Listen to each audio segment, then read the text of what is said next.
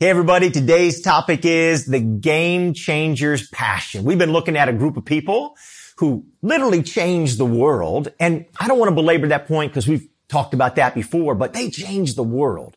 Book of Acts chapter 17 says the people who've turned the world upside down have come to this city as well. So they were game changers. They were world changers. What were they passionate about?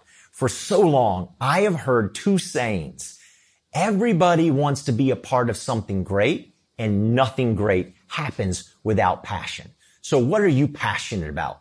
People used to say, do you want to know what your passion is? Show me your calendar and show me your checkbook. Now nobody really uses a checkbook anymore. I write about five checks a year, but still, how do you spend your time? How do you spend your money? What are you passionate about? How you spend your time and your money tells us what you are passionate about. I've had so many people throughout the years tell me, like churchgoers, churchgoers that are there every single Sunday and their family and friends will say to them, you spend an hour of your valuable time in church every single Sunday morning. And in some cases, because people go to Bible studies on Sunday morning, then they go to church or they volunteer. So in some cases, people are spending two and three hours in church Sunday morning on a volunteer team or some, something like that, right? So family and friends will say, Oh my gosh, you're spending two and three hours every single Sunday of your life in church. Are you crazy? And then add to that, you give 10% of your income in a tithe to church? Are you crazy? And then add to that, you spend an hour or two every single week throughout the week in group Bible study. Are you crazy? Add all that up. What are you doing? Is there a better way for you to spend your time and your money? What are you passionate about? If you're passionate about being a game changer and make a difference in the world, where should you spend your time and money? And that brings up a pretty good question. What are Americans passionate about? Well, right now, uh, our teenagers are spending, and I don't mean because of COVID. I don't mean because they're having to go to school and look at a screen. I mean just doing life. Our teenagers spend nine hours every day on screen time and adults aren't far behind that you know, I heard somebody say at the beginning of COVID, well, actually a couple months into COVID, they said, you know what? People are tired of screens. They work all day looking at screens. And so they're not going to do screens for church. So you better figure out a better way to do church because people are tired for screens. And my immediate thought was somebody call Netflix and tell them it's over. Their whole business model is bankrupt because nobody's going to look at screens anymore. We spend a lot of time in looking at screens, don't we? Now I want to take you back, everybody I want to take you way, way back in time, all the way to the year 2020. Let's talk about what was the number one TV show of the entire 2020 season. What was the number one TV show? Can you remember back? You remember the Tiger King? I didn't watch but a couple episodes of that, but I know a lot of people really got into the Tiger King. Did you watch Tiger King? Seemed a little bit too much for me. I got into The Last Dance. I know people that watch the Tiger King through multiple times over and over again, watch the same thing. I was tempted to watch The Last Dance because that was absolutely fantastic, but I only watched it one time.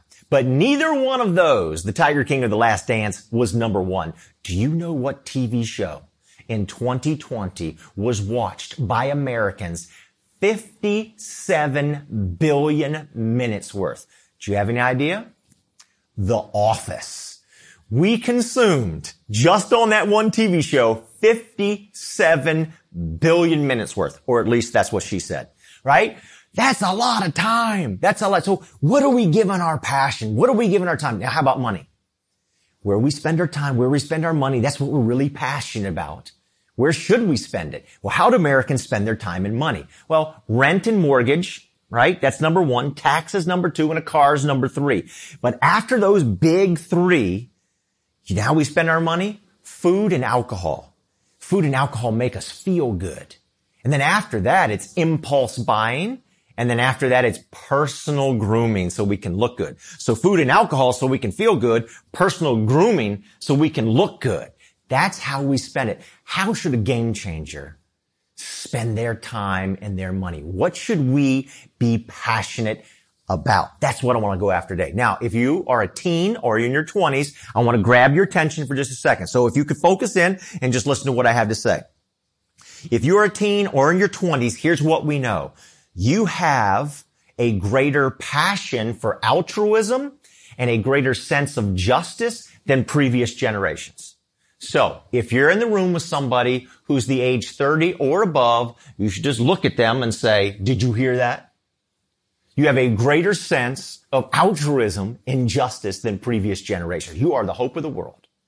Now with that comes this, the great proverbs that we've been mentioning, the great proverb, sorry, that we've been mentioning for the past couple weeks.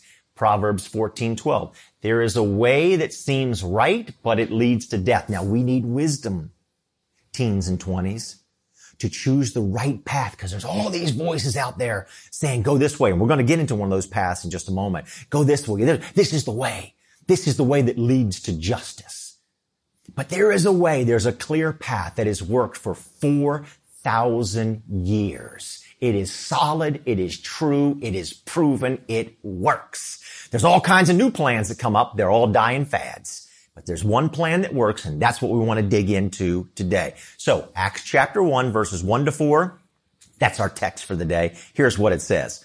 On the day of Pentecost, all the believers were meeting in one place. Suddenly, there was a sound from heaven, like the roaring of a mighty windstorm, and it filled the house where they were sitting. Then what looked like flames or tongues of fire appeared and settled on each of them. And everyone present was filled with the Holy Spirit and began to speak in other languages as the Holy Spirit gave them this ability. I want to point out three things right in the beginning. This happened on the day of Pentecost. You see that at the beginning? I underlined it in verse number one. On the day of Pentecost. What's the day of Pentecost? So you had Passover, the freedom from slavery in Egypt, and then 50 days later, you go out to the desert, Mount Sinai. Pentecost was the celebration. That's why I'm filled, all behind me is filled with balloons everywhere. It's a celebration. Every year they celebrated the giving of God's word. Every year they had a festival. They had an all out party with a lot of joy. They were so excited about God's word. It was their passion. It was on Pentecost. Every year they did this.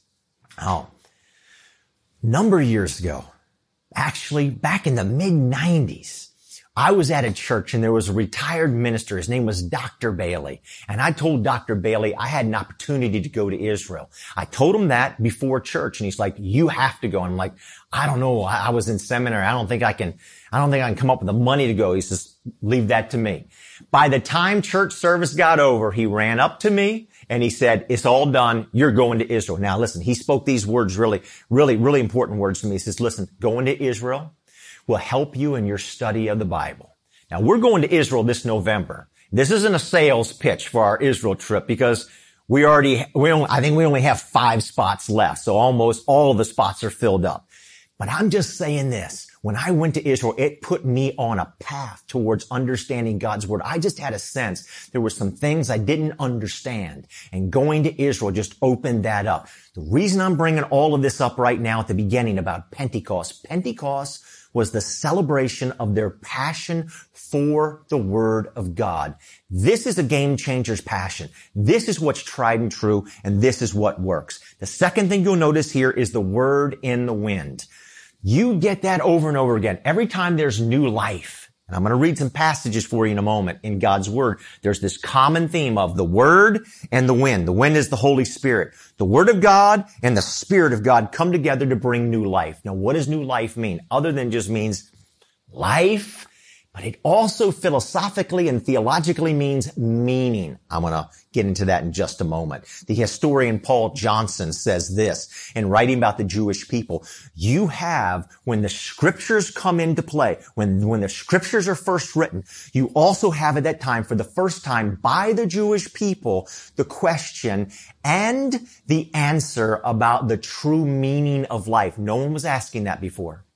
And for the first time with the creation of the Bible and with the creation of the Jewish people, which simultaneously comes together, you have the meaning of life being discussed. Third thing. This is all languages. All languages there here.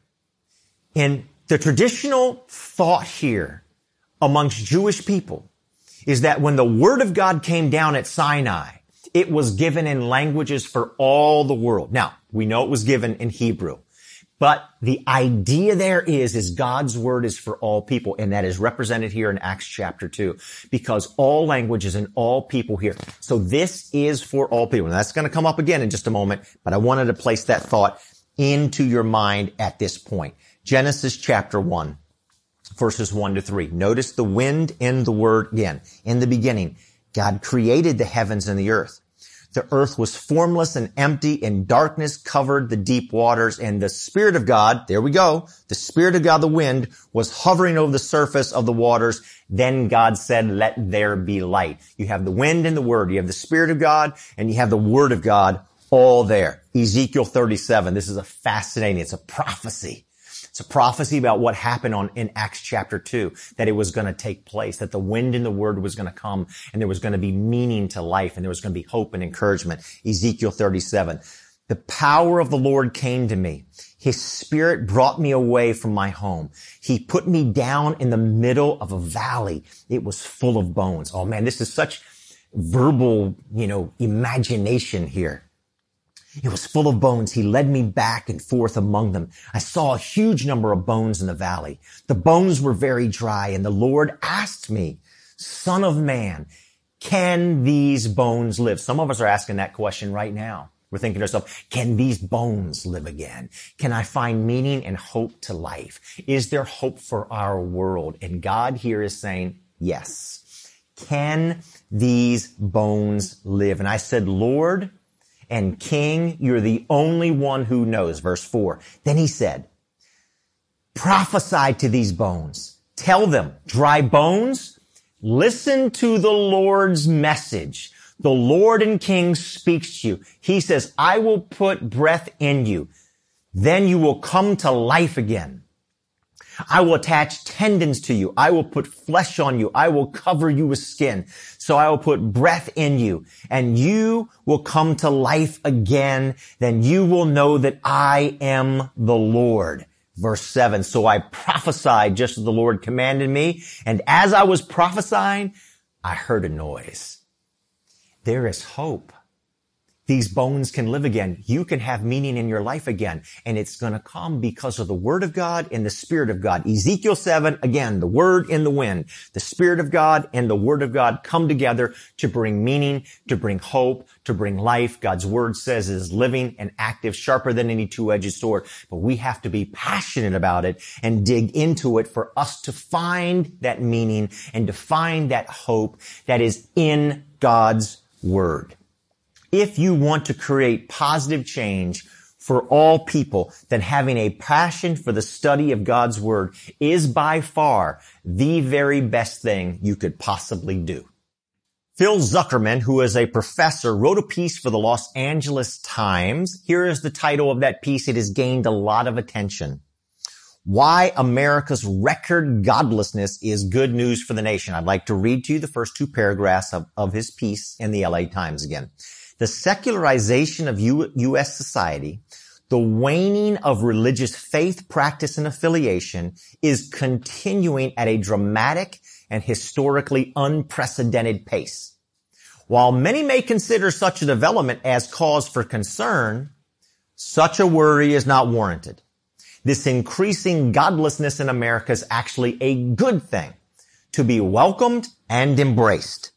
Democratic societies that have experienced the greatest degrees of secularization are among the healthiest, wealthiest, and safest in the world, enjoying relatively low rates of violent crime and high degrees of well-being and happiness. Clearly the rapid loss, or clearly a rapid loss of religion does not result in societal ruin. My question is this, how would you answer this professor? Like, what would you say reasonably back to this professor? Because again, this has gained a lot of attention. A lot of people reading this. A lot of people are saying, oh yeah, okay, I see that. Things are, things are pretty good in secular nations. So why do we need religion? So we're going to have an open Zoom focused around this topic because we need to, we need to discuss this. There are some things that needed, need to be discussed. This is the beauty of biblical discipleship. We come together, we listen, we learn, we talk about issues like this, and we grow together. So the information is on the screen. It's Monday, April the 26th, 8 p.m., an hour long open Zoom Q&A about this issue. I don't want to get all into this issue. Know, I just want to ask you how you would respond, but I will kind of throw it out there since I brought it up. Uh, I wonder if the ideals of the Bible that were rooted in Europe and were rooted in America had anything to do whatsoever with these countries, with these continents actually getting to the place that they're in. Now, second thing I'd bring up is when uh, Dr. Zuckerman here says that we're doing so well and we're being so healthy, I'm just wondering, has he checked out the mental health records of people living in America or Europe? Just two thoughts, just two thoughts to throw out there because there's uh, other people who have different things to say. So does life have meaning and where does it come from? Passion. John Paul Sartre the French philosopher said this in talking about humanity. He said, humanity is a useless passion. Humanity is a useless passion. Albert Einstein said this about religion and about meaning of life. He said, to know an answer to the question, what is the meaning to human life means to be religious. Einstein went on to say that science without religion is lame. So do we need religion? Do we need God or don't we? Are we just fine or are we just better off without God? Or do we absolutely need God to bring meaning to our lives?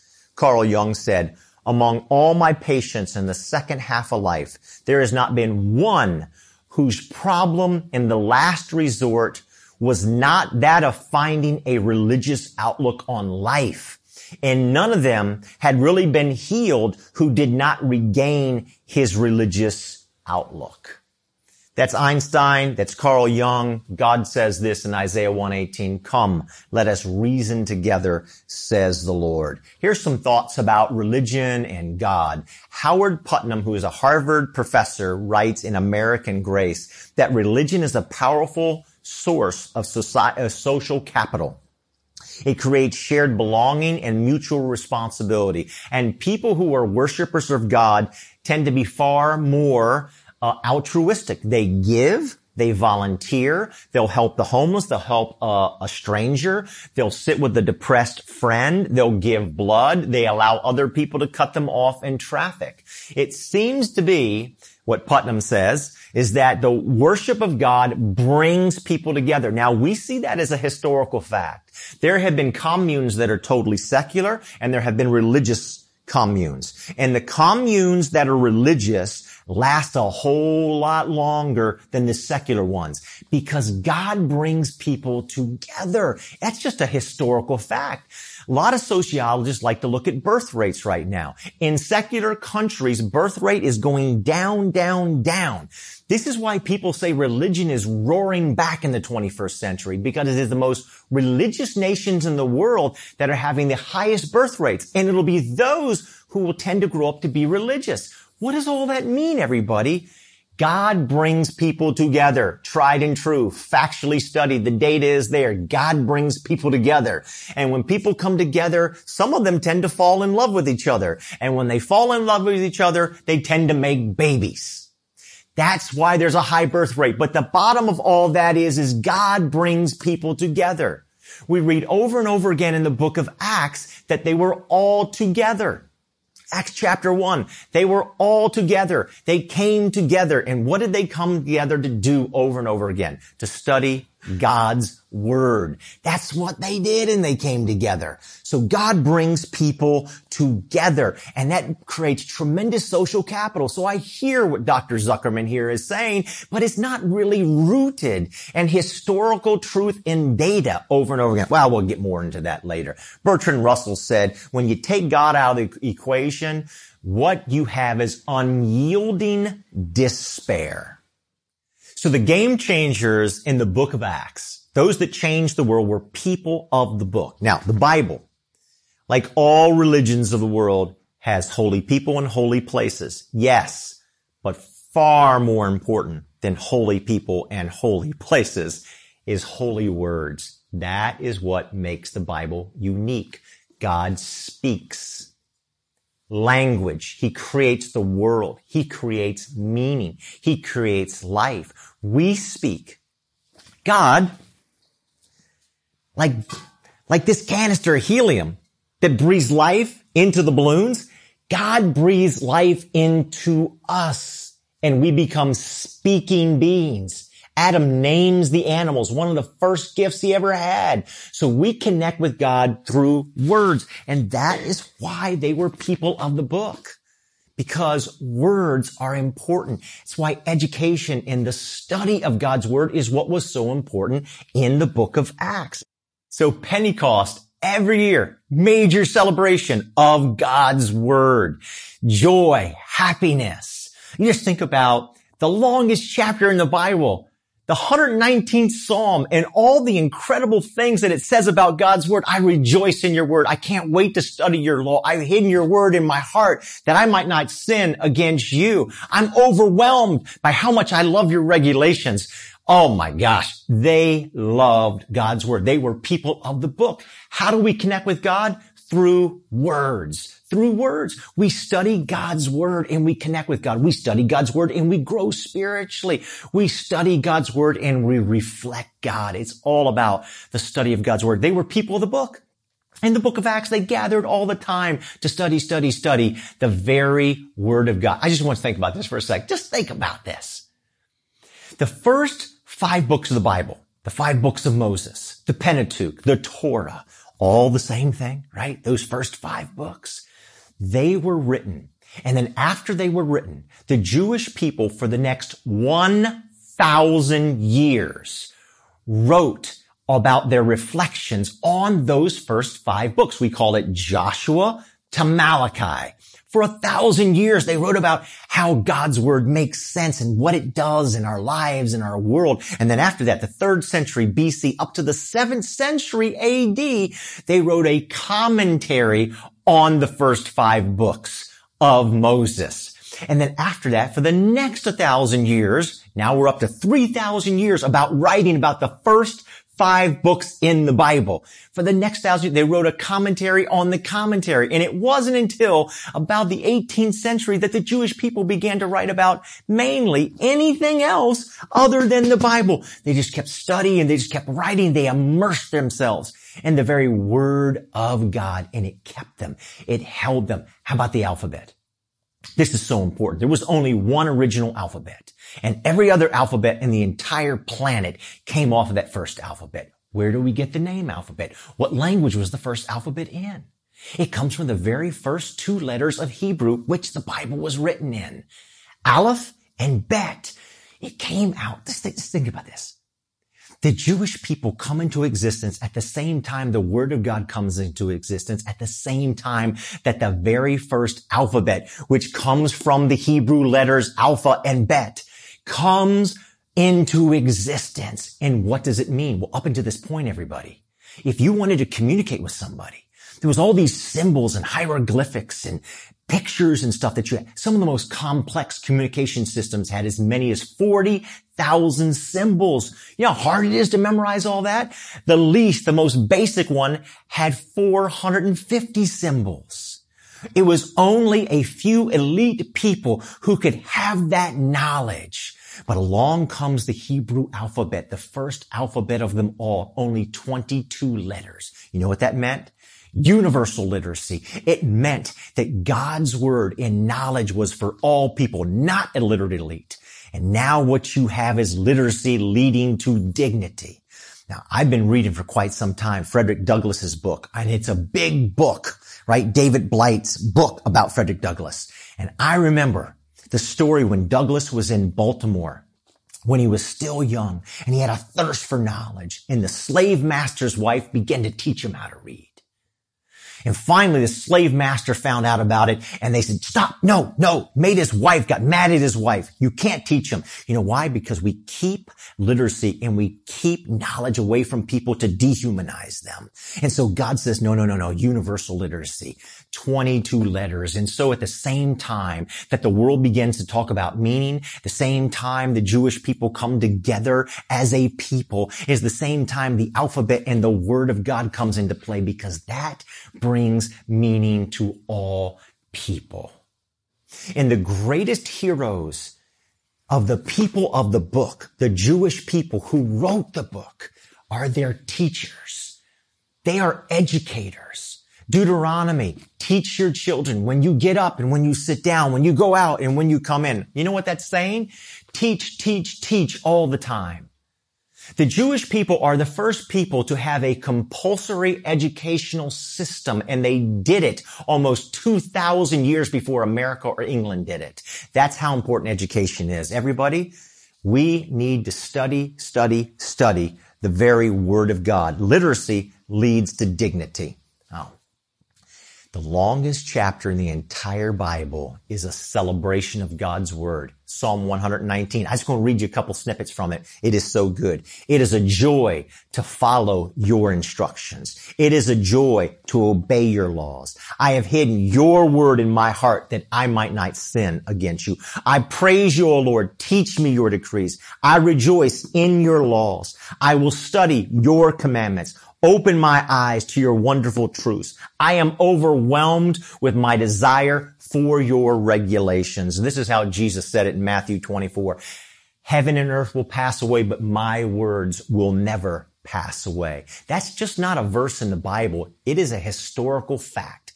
Superpowers have come and gone. Superpowers that have oppressed and enslaved and sought to eliminate the Jewish people. They have come and gone. Egypt, Babylon, Persia, Greece, Rome, the Nazis. And yet, even though those superpowers, the longest lived in the history of the world is the Egyptians, 2000 years of superpower, most only make it about 250 years. The Jewish people, the people of the book who have studied God's word, and it is the word of God that have kept them together, whether they had a land or they didn't have a land for four thousand years. God's word triumphs and we should study the word of God. And here's something incredibly unique about the Jewish people. You think about it. Just think about it in America. What did you have first? Did you have the land or did you have the law? Well, we had settlers here for decades and decades and hundreds of years. And then after you had the land for all that time, then you had the law. After you had the country, then you had the constitution. Not so. Not so with Israel. It is the only time in the history of the world that I have ever known that what you had is a group of people set free from Egypt, free from slavery, out into the desert, that God gives them his law and his constitution on the day of Pentecost, which we are studying today, on the day of Pentecost in which they celebrate with a joyous celebration that they get the law first. They get the constitution first and then they go into a land. And they have been a people who has sometimes had a land and didn't have a land. But God's word is true. Leviticus 26. Even when you don't have a land, I will sustain you by my word. King Louis XIV was having a conversation one day with Blaise Pascal. And he said, Blaise, give me one reason. Give me one reason why I should believe in a supernatural God that is at work in this world. And Blaise said back, your Majesty, the Jews. The Jews. So everybody, let me wrap this up by saying this. It's clear from history that God's Word and the people of the book have been around for 4,000 years. It's tried and true, but oftentimes we hear something like this. Now we began, remember, we began by talking about passion. We began by talking about people saying, Oh my gosh, you're going to church, you're studying the Bible, you're giving your money, all this kind of stuff. There is no better place to give your passion to than the study of God's word. But sometimes people say, wait a minute, wait a minute. You don't want to become a fanatic. Here's the thing. It's the people who just stay in the shallow ends of God's word they're the ones who get it seriously misunderstood and cause lots of problems. Jonathan Swift has a great quote. Just listen to this. He says, we have just enough religion to make us hate, but not enough to make us love. That is so true. If you go deep in God's word, you'll find yourself loving God, loving yourself and loving others to a degree that you never thought possible.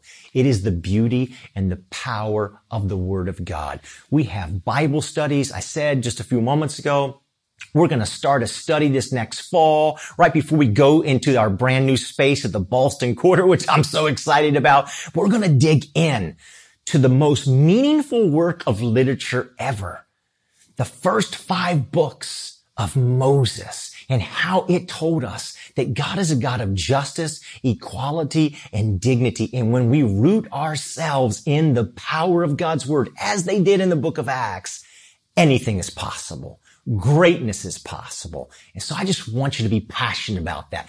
Passionate about signing up for a community group. Passionate about coming to church on Sunday. Passionate about studying, not reading the very word of God. A passion for the word of God is what will change the world.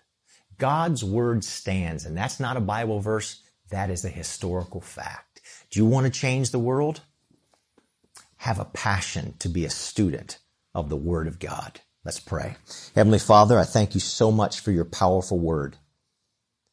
Please help us all, Lord, to become magnificent students of your incredible Word that you have gifted us with. In Christ's name, amen.